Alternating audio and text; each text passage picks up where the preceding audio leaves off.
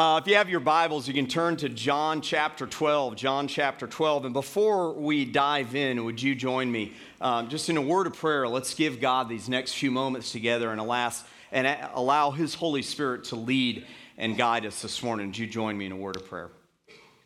Father God, thank you so much uh, for your word. And God, we thank you for the gift that you gave of your Son so that we might have salvation and so that we could be redeemed, purchased with a price, but not our price, yours, because you gave up him, your son.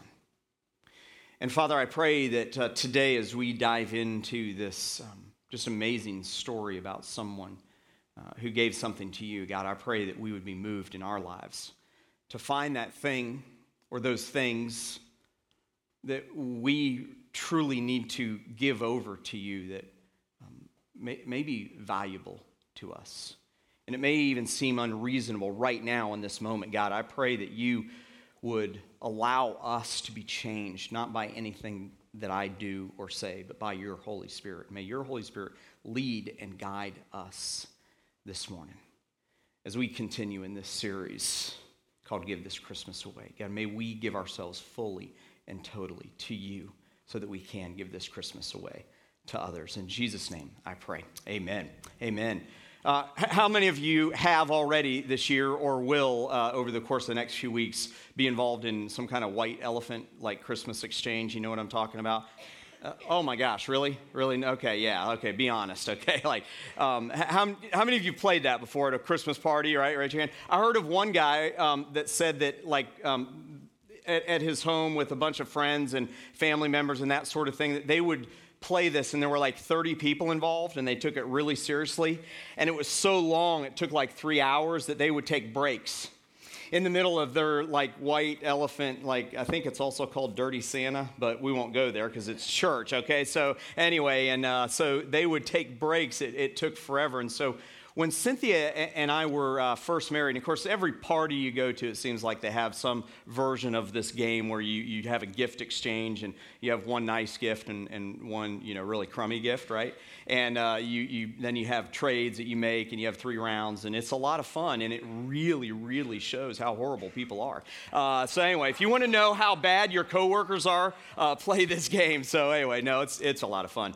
And uh, so, my friends um, and I from high school, um, when we all first got married, uh, shortly after Cynthia and I got married uh, in 1995, uh, we began to uh, have a couples party. And um, we would go over, to, we all lived in the Atlanta area, and we would go over to one person's house this year and you know another one next year, and so on and so forth.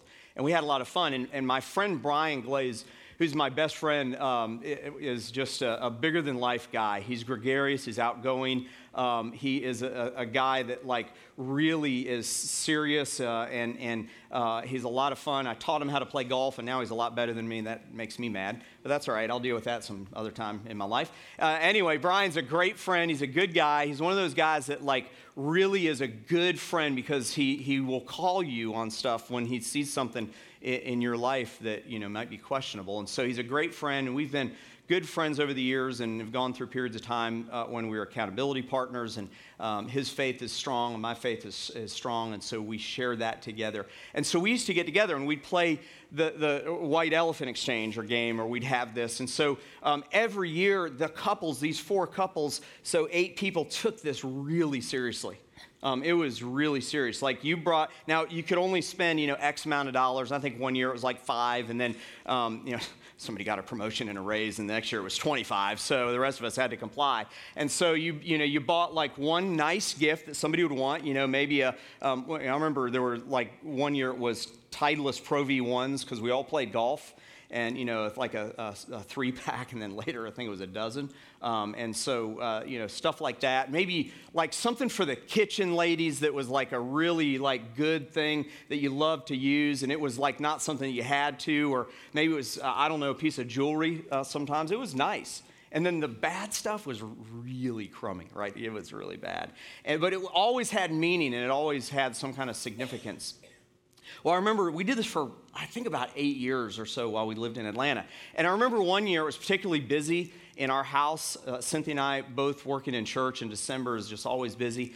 And um, we forgot about the white elephant exchange for this party. And uh, so we um, decided that we would quickly look around the house. And uh, we found some pot holders that um, were unused and uh, a, a three pack of tea light candles that were unscented.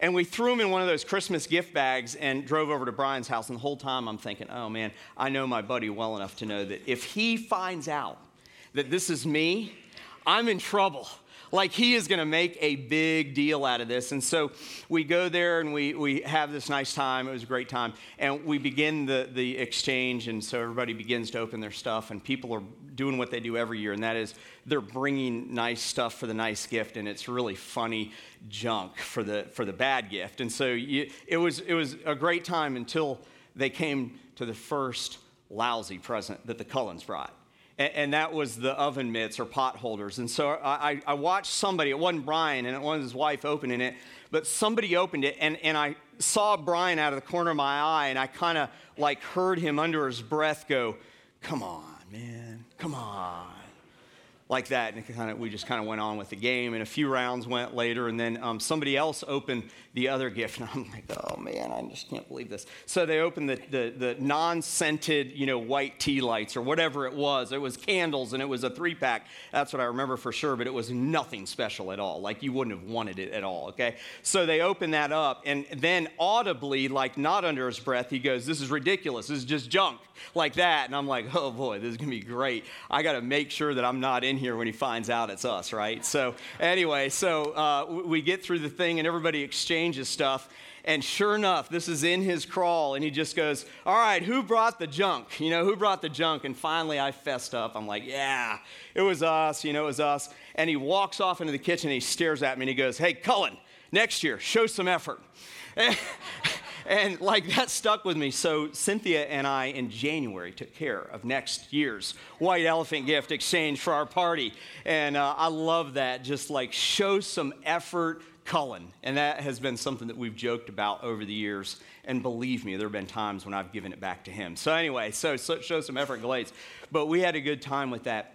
It reminds me, though, um, sometimes of how we treat uh, Jesus, how we treat the one um, who, who gave his life, who decided that he would come to this earth um, for us and give his life for salvation. I, I think that God's not a God like this, but sometimes I wonder if he looks down on us and, and just wonders why you and I don't show more effort in expressing through our lives and through what we do and what we give to Him how thankful we are that we get salvation because of what He did on the cross.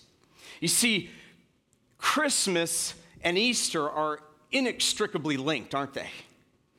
The Christmas story is really the beginning of the Easter story, right? So, like we started last week, the Advent season of the expectation. That's what Advent means of, of God coming to earth. But really, like if you really think about the whole story, Christmas and Easter go together because the story of God coming to earth is the beginning of the story of God dying for the forgiveness of our sins. And then if we believe and we put our trust in Him, you and I, we will have eternity in heaven. Um, five people last week decided in this room in two different services to give their life to Him. Isn't that awesome? So we had five people that made the decision to believe in Jesus Christ as their Savior, and they're going to heaven and not hell because of the decision that they made last week. And that's reason to celebrate, isn't it, church? Isn't that awesome? That is why we do what we do. It's the reason that we are here. And so, um, when we think about the Christ child at the Christmas season, we think about the whole idea of giving Christmas away. Um, it's hard for us because we're conditioned in our culture to, to be in a position of, of receiving all the time. We're in a selfish position.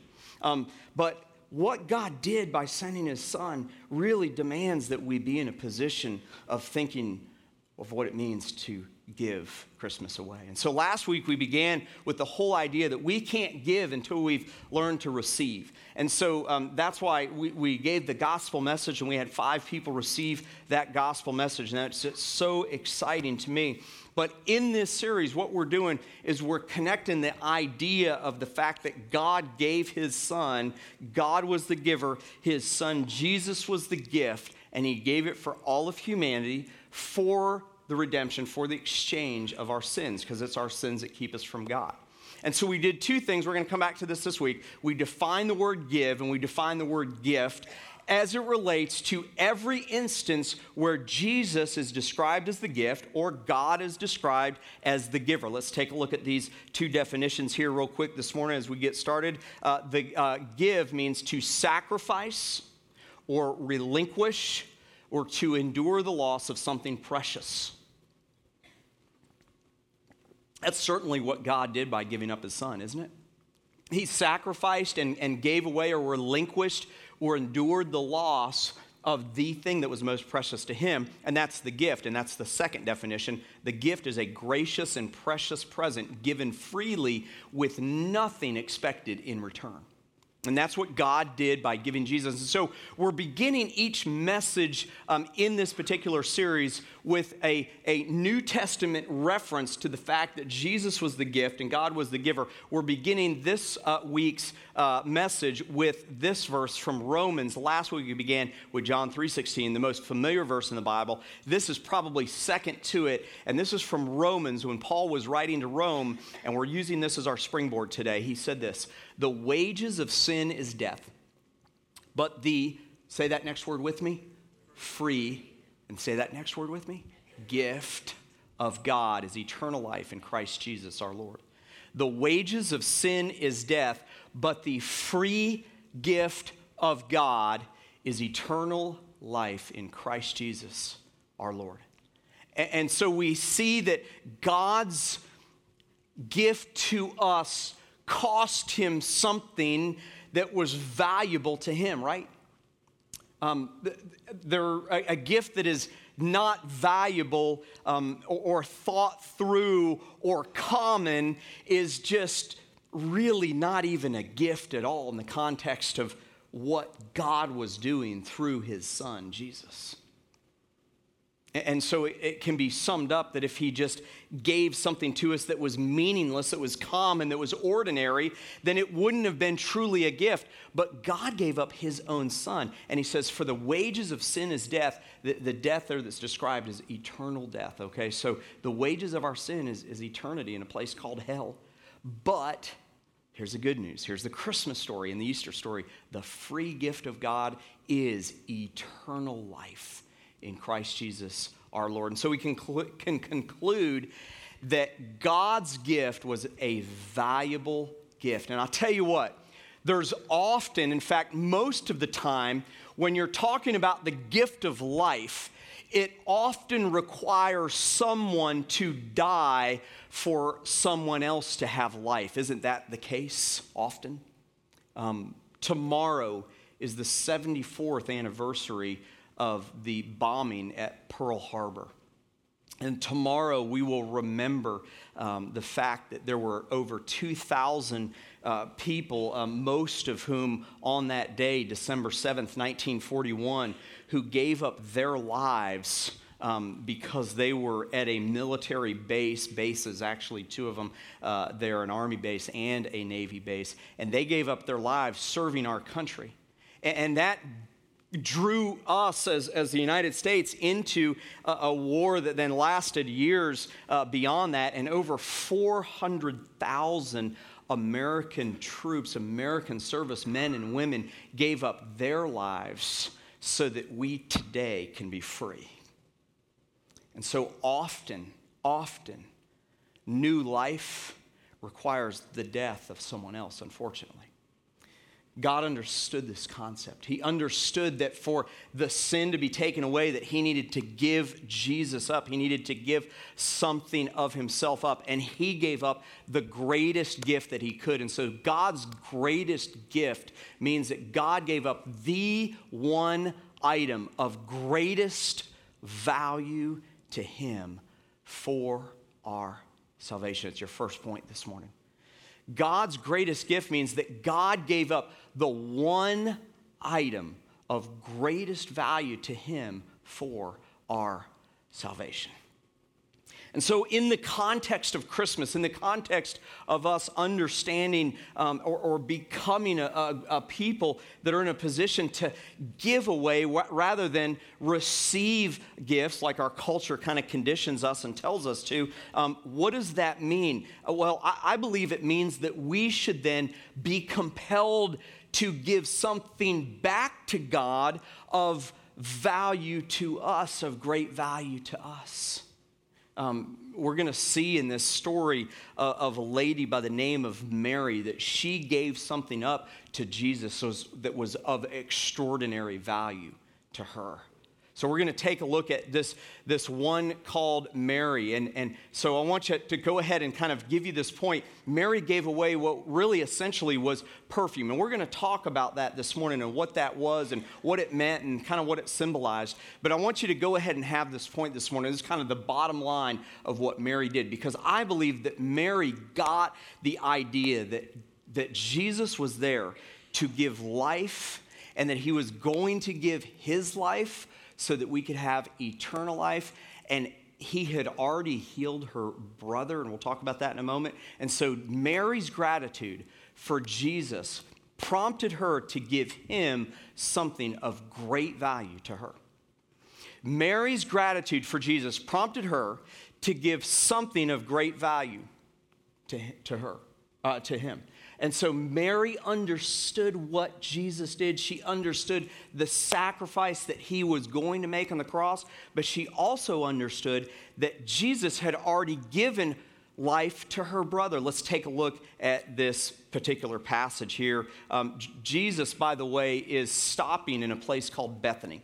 Um, now, it's a week before Passover, and what a lot of people don't understand when they read this passage is this is actually the week before Jesus is getting ready to go on the cross to die for the sins of the world and he's going into Jerusalem to celebrate um, the, the feast and the celebration of Passover. The Jews would gather in Jerusalem during this period of time, and they would gather to remember the fact that God uh, allowed them and, and freed them from the bonds of Egyptian slavery so that they could go into the promised land and have abundant life. And so during this time in the history of Israel, the history of the Jewish people, um, they celebrated, and often, in most cases, they would come into Jerusalem. So Jesus was coming into Jerusalem to, to celebrate God giving the Jewish people freedom from the, the evil hands of the Egyptians and the slavery that the Egyptians put the Jews under.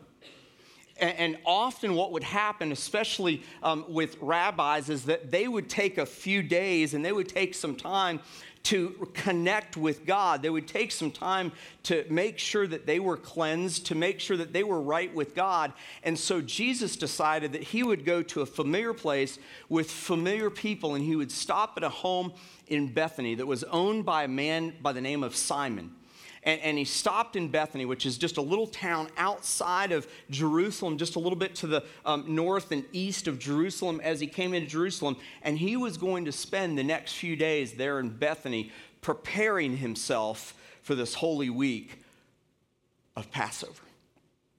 And at that point in time, only he knew that during this week of Passover, he would be giving his life for all of our sins. And he knew that because he was fully man, but he was also fully God. And so Jesus is there in Bethany, and he's at the home of this man named Simon, and these people are living there, and, and they're brothers and sisters. There's Mary, and there's Martha, and Lazarus.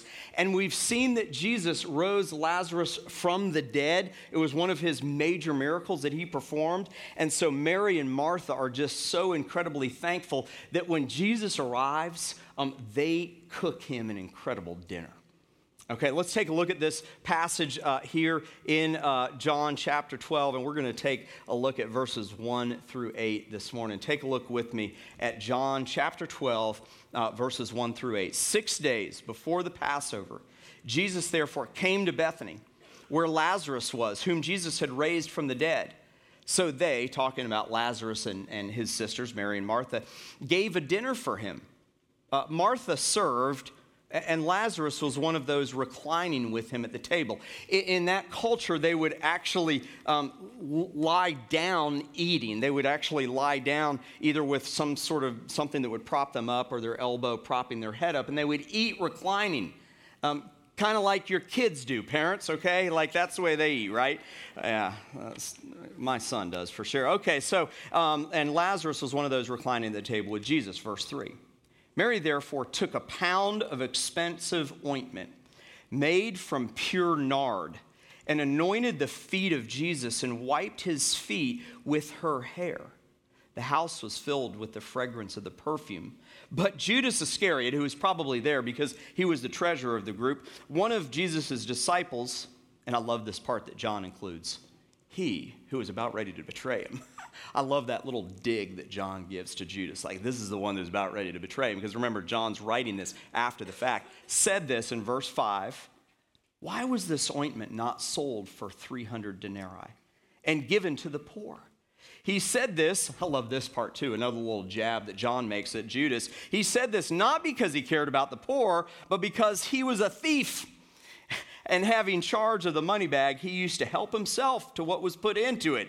And Jesus said, Leave her alone. Leave Mary alone. Judas, so that she may keep it for the day of my burial. For the poor you always have with you, but you will not always have me. You won't always have me.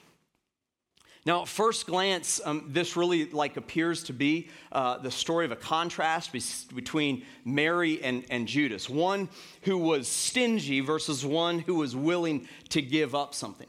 And, and that's true. And we're going to uh, focus on Judas just for a moment, but we're really going to focus on Mary. And I want to talk in detail about what she did for Jesus and what she gave up for Jesus because there's tremendous amount of importance in this ointment, in this perfume, if, we, if you will, that she gave up for Jesus. Jesus. Now, I love this because you often see this when you see, by the way, all four Gospels give the same account, and all four Gospels give the same uh, events that happen, but they do it in a different way, and it's a, it's a reflection of the personality of each writer Matthew, Mark, Luke, and John. Um, John was one who, who kind of always would kind of give that like little, little like, I'm going to stick it to someone who's wrong Jesus or wrong the cause, and he does that with Judas because Judas ends up, uh, um, you know, uh, betraying Jesus.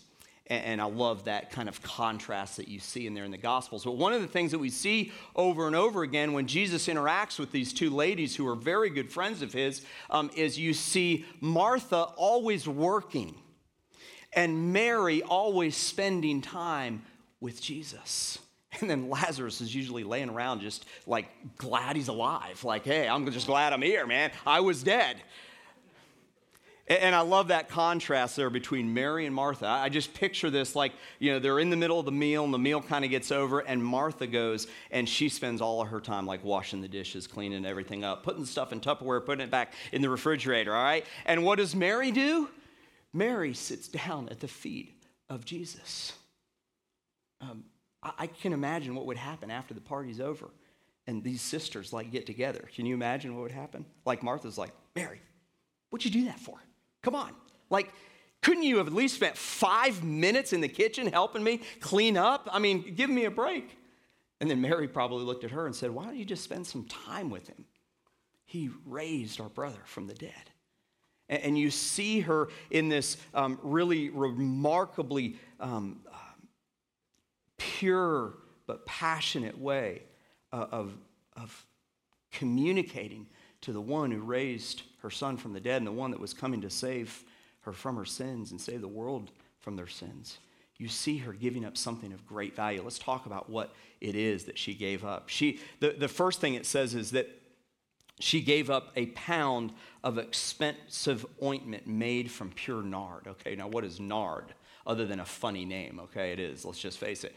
Nard is a, a topical, like essential oil. That's what we would call it today. It's an essential oil with a strong aroma, and that's why it was called perfume. That's why it gave the room uh, this strong, you know, aromatic scent. It was, you know, um, like man, if we want something to smell better, better, you know, like the, the after Thanksgiving, the turkey's in the garbage and things start to smell a little bit. Like you brought out some nard because it made the room smell great. And so she brought this out. It was a, a topical essential oil with this very, very strong uh, aroma. And it really was something that promoted, just like it, it, you know, these to- topical oils do today, it promoted good health, it promoted skin health. And, and she begins to, to put this on Jesus. It was processed from the root of a spikenard plant. Now, you can get this same thing today um, if you want to. You can go to you know, any place and, and pick this up. But as most things are done today, it's processed so differently and it's grown so differently. But here's what I want to tell you in that day and age, they had to find this plant and they had to dig it up and they had to find the root of this plant to process it so that they could get this very, very valuable oil. And so it came from the spikenard plant. Now, check this out. The spikenard plant was found in that day and age in just a few locations around the world. In particular, the most common place that they would get the spikenard plant was found between 9,000 and 20,000 feet above sea level in altitude in the Himalayan mountains uh, along the border of China, what is now China and India.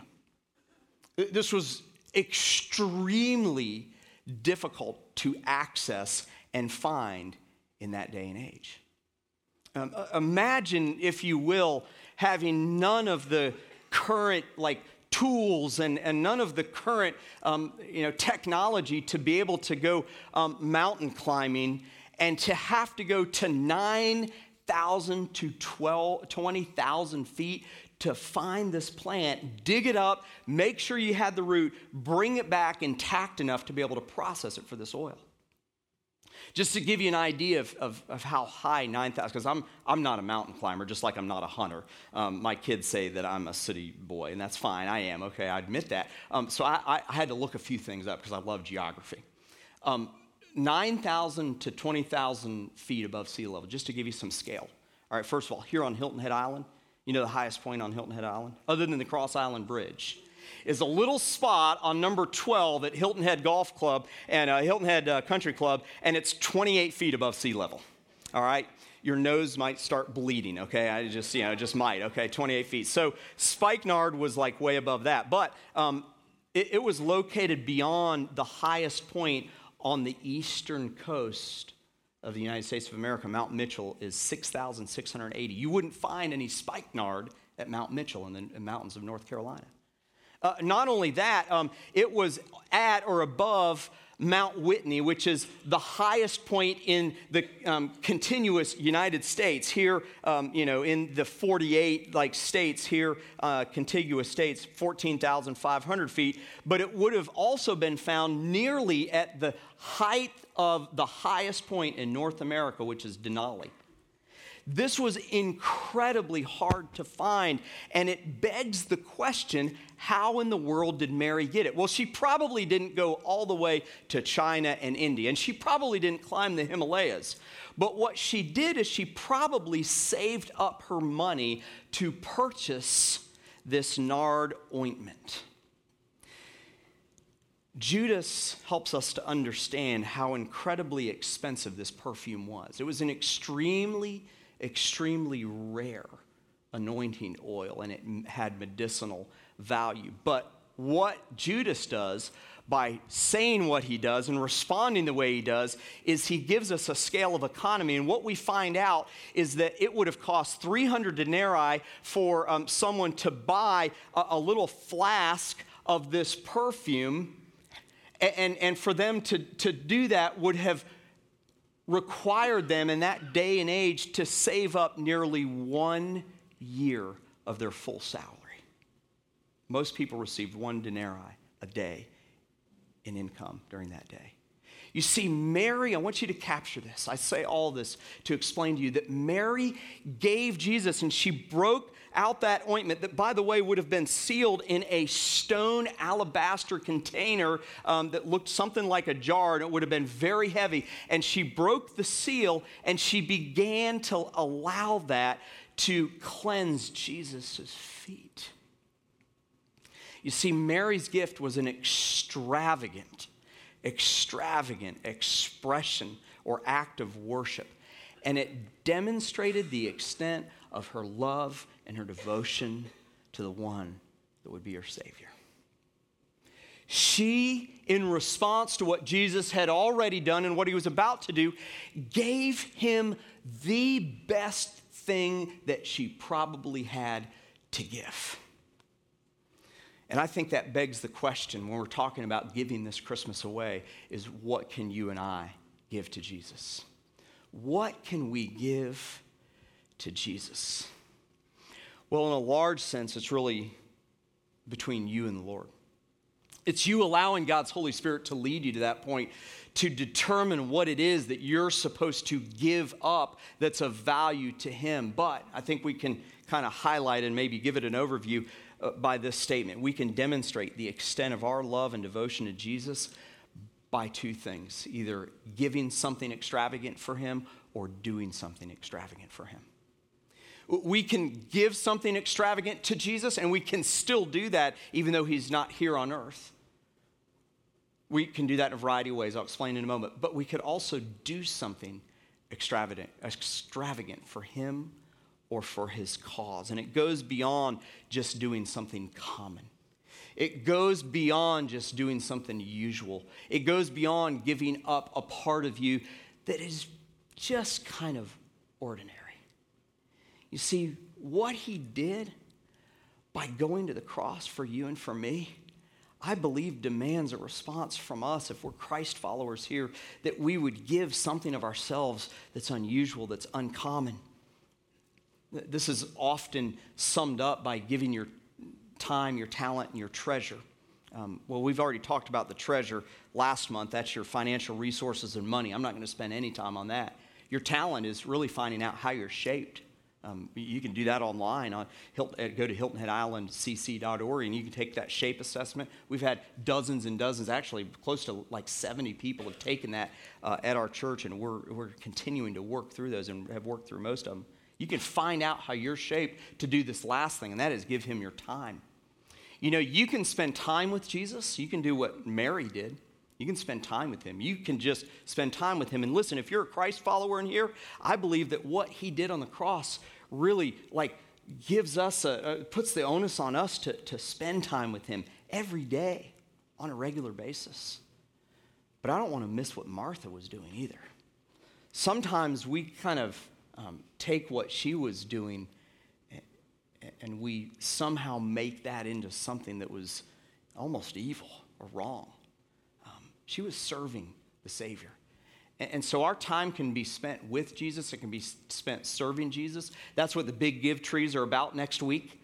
That's what being involved with our community partners is all about. That's what, uh, you know, reaching your neighbors and inviting them to be a part of, of Christmas Eve service. And that dovetails into this last thing, and that is, is um, time spent sharing Jesus with your friends. You see, we, we really, in our Christian culture, in our modern day culture, our tendency is to give him the smallest that we can, to give him the leftovers. But I believe that what he did on the cross demands that we give him our first and our best. What this really amounts to is that we give him our heart. The most extravagant thing that you and I could give Jesus is the gift of our heart. When we decide to give Jesus our heart, all that we do for him and all that we give to him should be done with excellence. Our whole lives then should be lived in this, um, just this spirit of, of excellence. How we spend our time, how we spend our money, how our relationships are, are lived out. Um, so many of these things that we just kind of muddle through life doing and without any, even any thought. If we were to truly abandon ourselves and truly give our heart to Jesus, we give him everything. You know, those of you who are in here who have ever been in love, you understand this, don't you? You understand this.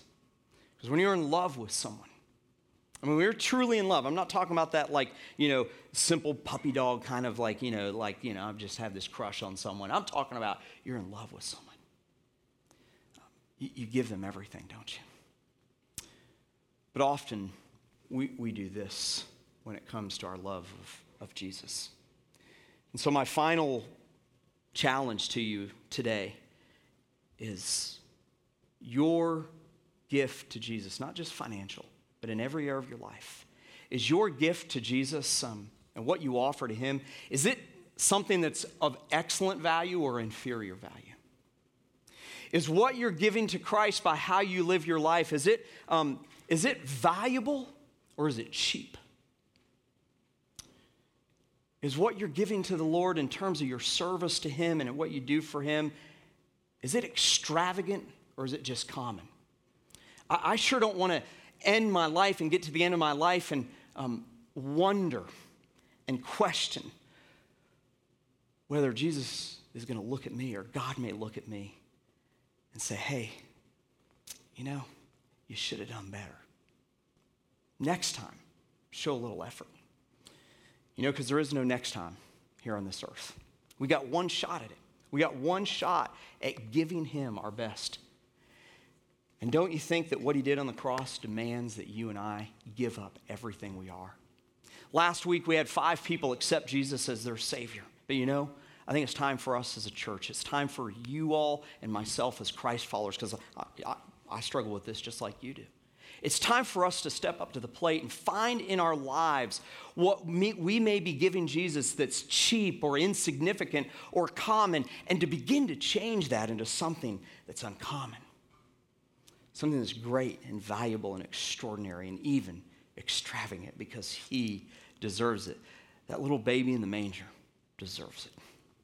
The Christ child deserves it. What God did on the cross, He deserves our best. He deserves our first, He deserves our best, and He deserves our excellent gift in how we live our lives and what we do for Him and what we give to Him. Let's make this Christmas season different. Let's give it away by giving our hearts to Him, everything abandoned fully to Him. Father God, I thank you for today, and I thank you for this great um, example of what it means to give something of high value and what it means to give something that um, showed very little effort. God, I thank you for Mary and the gift that she gave you. God, it was a foretelling of your death to come because it was anointing oil. And it was something that they used in the embalming process. And God, I thank you um, that what she gave wasn't just, um, wasn't just something of material value, but it was also something of symbolic value.